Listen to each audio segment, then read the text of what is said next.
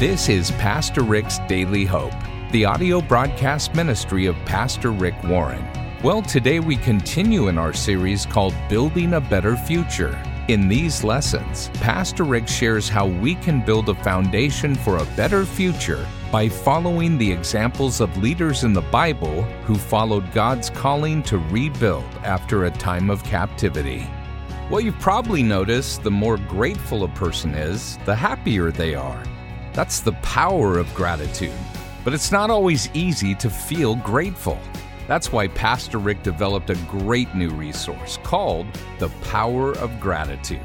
Go to PastorRick.com to find out more, or just text the word daily to 800 600 5004. Now, here's Pastor Rick Warren with part two of a message called Getting People to Work Together. Number three, here's the third principle organize around natural relationships. If you have a dream and you're going to get other people to help you with your dream, you need to create work groups that use relationships that already exist. We see this in verse 13. In Nehemiah 13, Nehemiah says, 413, I posted them by families. All right, we'll come back to that. But in chapter 3, we see a lot of other examples of groupings using existing relationships. For instance, in verse 1 of this chapter, we see a ministry based work group. In other words, people were working on a project together because they shared the same ministry. The, Bible says there in verse 1 Eliashib, Eliashib, and his fellow priests rebuilt the sheep gate. Now it's interesting, the sheep gate is where the sheep came in that they were going to sacrifice at the temple. So you'd figure they get priests, you know, rebuilding the gate that affects the temple the most. But these guys are serving in ministry together. It's a ministry based group. In verse 2, we see a geography based work group. It says the men of Jericho built the next section. Now, what's this? These guys are all from the same city. They already had a community connection. So they knew each other because they all lived near each other. They had a, a community connection, a location. It's a geography based group. In verse 3, we have a family based work group. It says the sons of Hassenaah built the fish gate. And what are the sons of Hassenaah? They're brothers. Okay, they're related. They're family. Verse 12, we see another family based work group Shallum and his daughters built the next section. What are, they're all sisters. These are existing groups. They, the relationships are already there. Now, in ancient Hebrew culture, women weren't honored like this, so Nehemiah is given credit to where credit's due. These daughters built their part of the wall behind their house. And in verse 32, we see a career based work group. It says the goldsmiths, people who worked with gold, and the merchants, these are retailers, built another section. So you got craftsmen, you got retailers. These are people being grouped by professions. Now, wh- why am I pointing this out? Because at Saddleback Church, we do the exact same thing. We have small groups based on each of these categories. We have groups that are based around a common ministry, they work with students, or they work with uh, young people, or they work with people struggling with a different problem or whatever, recovery. We have ministry, common ministry groups. We have common location groups that we all live in the same neighborhood. We have common career groups based on professions where certain groups get together with, uh, you know, realtors or accountants or whatever. By the way, if you're not in a small group, why aren't you? I mean, what are you, what are you waiting for? You're missing out on everything. It's interesting that in this chapter, there are no professional builders mentioned in the building of the wall around Jerusalem. Everybody was a volunteer. Everybody was an amateur. Everybody had another career. Everybody is building the wall, working on the dream together without being paid. They're all volunteers. Okay? So, we divide the dream into smaller goals and tasks. We let other people share ownership, okay, of the dream. We organize around natural relationships. Who are people like me and have a similar interest or, or background or location or whatever? And then number four, develop a team spirit. If you're going to reach your dream, you're going to have to get your friends or the people who are working with you, whether it's two or five or 10 or whatever, you're going to have to develop a team spirit. What does that mean? You focus on cooperation, not competition. You emphasize what we're doing is something we're doing together. Somebody said you spell success T E A M W O R K, teamwork. You cultivate community. This is the fourth key. You, you develop a team spirit on your dream team. How do you do that? By getting them to pay attention to those working alongside them.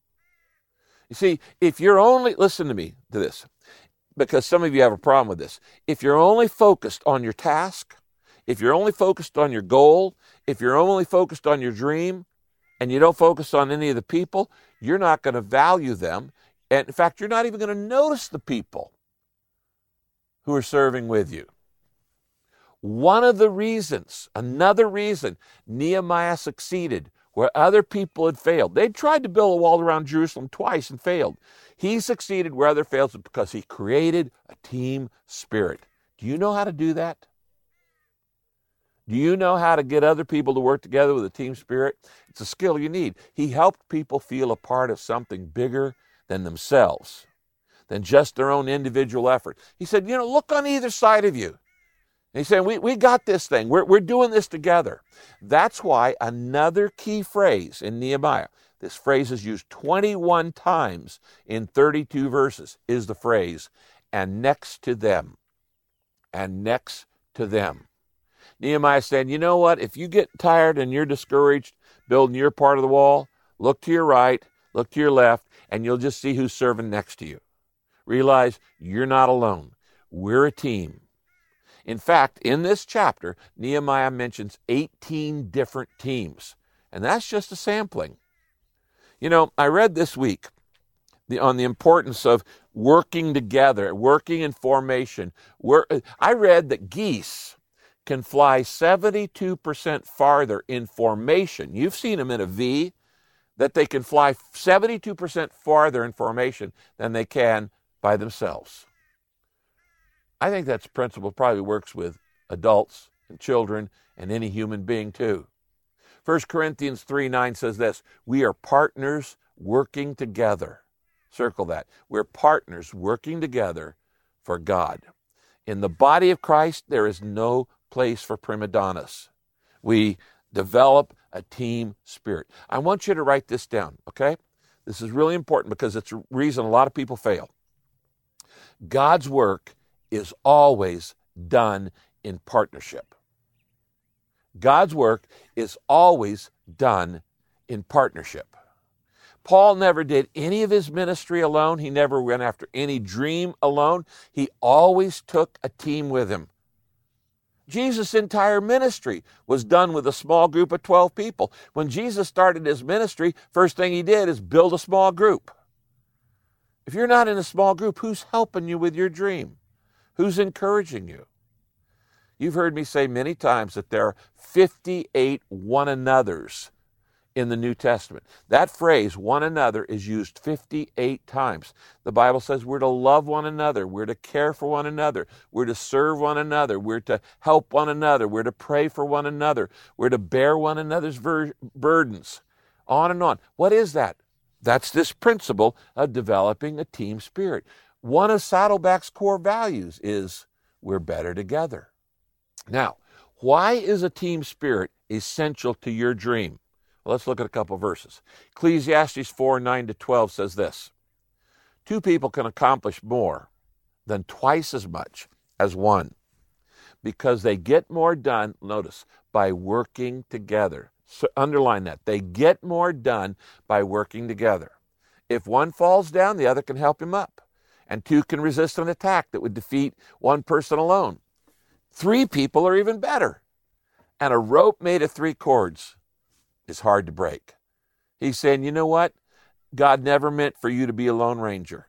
God never meant for you to go through life isolated, trying to do everything by yourself, trying to reach your dream just by you.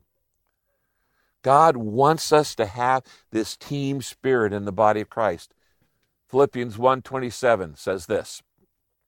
Above all else, you must live in a way that brings honor to the good news about Christ. All right?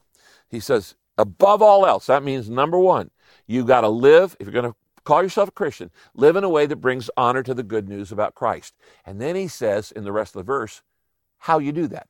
He says, I want to know that you're working together. Circle that. Working together and striving side by side. That's what Nehemiah is saying. Look to your left, look to your right. Next to him was this person serving. Next to him was that person serving. Next to her was that person. Working together, striving side by side to get others to believe the good news. Notice in that verse, look at it again. What does God say brings honor to him? When we work together. Individually, but when we work together as a team to bring others to Jesus. Number five, here's the fifth principle we extract from the treasure of Nehemiah 3. When you're getting ready to build your dream, here's what you do love everyone, but invest in the willing. Love everyone, but invest in the willing. Now, this is the strategy of Jesus. I want you to follow me. Jesus loved everybody. There was no person that Jesus didn't love. He loved everybody. He fed the 5,000, okay? He, he, he, he preached to the crowd, but he trained the 70, and he discipled 12, and he mentored three. All right? See how it gets smaller? Okay? He, he loves everybody, but he, he spends the maximum amount of time with those who bear the maximum responsibility. The Bible tells us that only Peter, James, and John got to go up on the Mount of Transfiguration.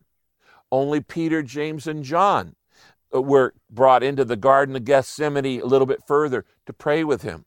Only Peter, James, and John got to see Peter's mother in law be healed. Was Jesus playing favorites? Yes he was investing the maximum amount of time with those who would bear the maximum responsibility. Okay? And later in the book of Galatians, James calls Peter, James, and John the pillars of the church. Did it work? Yes, it worked. The, the ones, the people he spent the most time with, he gave maximum responsibility. So you love everybody, but you invest your life in the willing, those who want to help in the dream. Now, listen, not everyone is going to want to be part of your God given dream. Don't worry about that. Don't fret about it. Don't sweat about it. Don't get uptight about it. Don't get depressed about it. Not everybody's going to be a part of your God given dream. That's okay. Nehemiah wasn't discouraged by those who would not help. In fact, in, in this chapter, he just barely mentions their reluctance. And he then keeps on focusing on those who did want to be a part. That's in verse 5 of this chapter. In Nehemiah 3 5, it tells us the next section of the wall was rebuilt by the men of Tekoa. Okay, that's the good news. But it says the nobles, the noblemen of that town refused to work or help. Okay? That's all he says about them.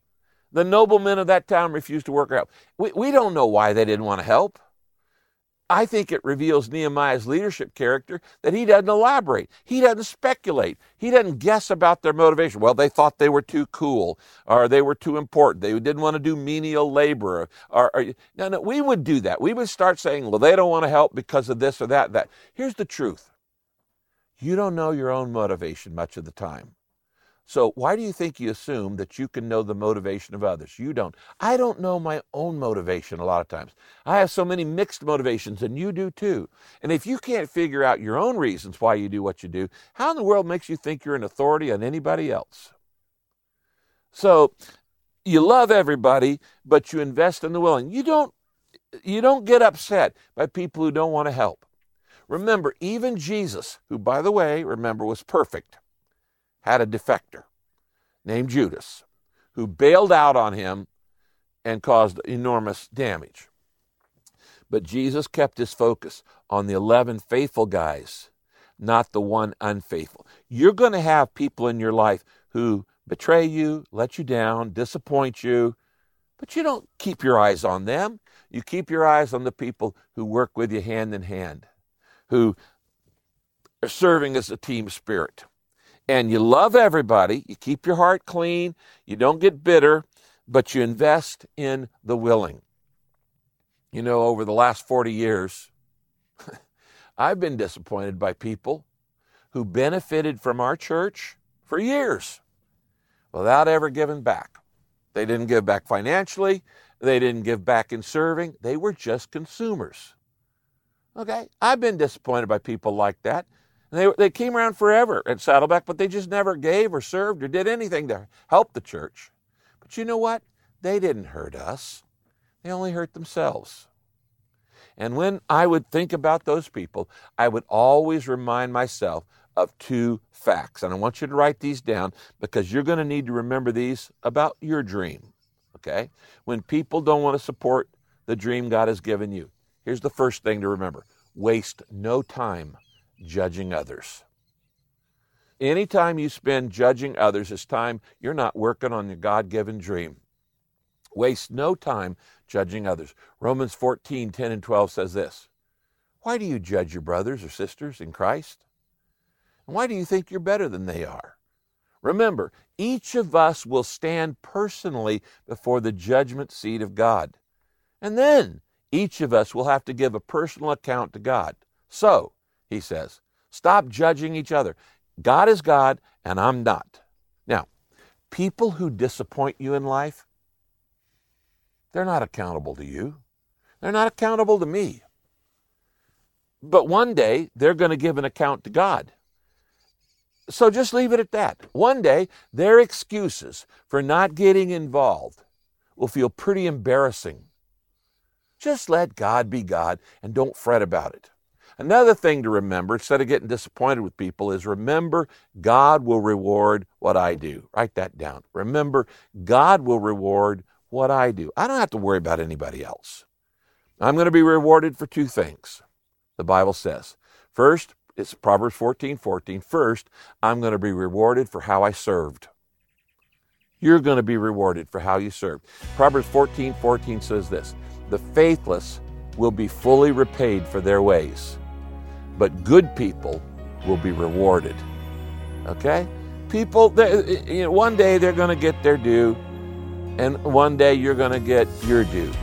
Thing about good people will be rewarded for their service eternal rewards last forever. Second thing, I'm going to be rewarded for what I gave. Not just what I served, how I served, but what I gave.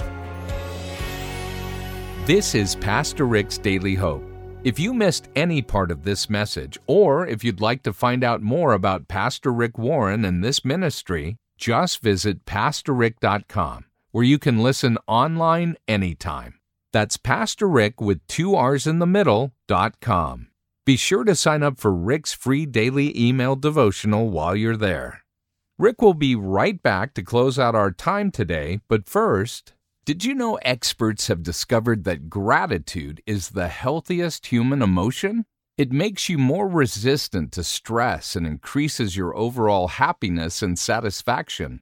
You've probably noticed the more grateful a person is, the happier they are. That's the power of gratitude. In fact, the Bible tells us rejoice always, pray continually, and give thanks in all circumstances. It's clear that God wants us to develop the attitude of gratitude. That's why Pastor Rick developed a brand new Bible study called The Power of Gratitude. This innovative Bible study is filled with scripture, teaching, exercises, quotes, prayers, and journal pages. And as you go through the study, you'll discover many and often unique things you have to be grateful for every day. You'll develop a lifelong habit of expressing gratitude to God, a habit that leads to true happiness and satisfaction. We'll send you Pastor Rick's Power of Gratitude Bible study when you give a gift to help Daily Hope take God's Word to people around the world. Go to PastorRick.com right now to get your copy of this great resource. That's PastorRick.com or just text the word daily to 800 600 5004. That's the word daily to 800 600 5004. And thanks so very much for your support. Here's Pastor Rick with a closing thought. Jesus told his disciples that they should live their lives according to five specific purposes. He said, You've got to love God with all your heart, that's worship, and love your neighbor as yourself, that's ministry, that's called the Great Commandment. And then Jesus said, Go make disciples, that's evangelism, baptize them into the family of God, that's fellowship, a sign of fellowship. And then he said, Teach them obey everything I've taught you, that's discipleship. And we call that the Great Commission. We believe at Daily Hope that a great commitment to the Great Commandment and the Great Commission will produce a great Christian, a great church, a great company, a great community. You know, I started Daily Hope so I could spread the good news about Jesus, not just across America, but all around the world. And we want people to know that God's Word is filled with hope and truth. And the power that we need to follow Him every day is available to every single one. You know as well as I do that the Word of God changes lives. It's alive, it's active, and it breathes new life and new love into all of our lives. So, wherever you listen to this, whether you listen on the website, whether you listen on a radio station, or whether you listen through a podcast, you're a part of the Daily Hope family. And I need your help. We could not do this without your support. Now, you know, I don't take any funds from this broadcast. We don't have any giant million dollar donor who's giving big gifts to this. It comes from daily donations from listeners like you. We're 100% listener funded. Would you continue to pray for this broadcast and would you continue to support us? And let write to me. Let, let me hear from you. I absolutely love reading the stories that are sent to me. So write me, pray for me, and support this ministry. And God will bless it, and God will bless you, and we'll get to heaven, and we'll thank God for all the people going to be in heaven because you cared. Be sure to join us next time as we look into God's Word for our daily hope. This program is sponsored by Pastor Rick's Daily Hope and your generous financial support.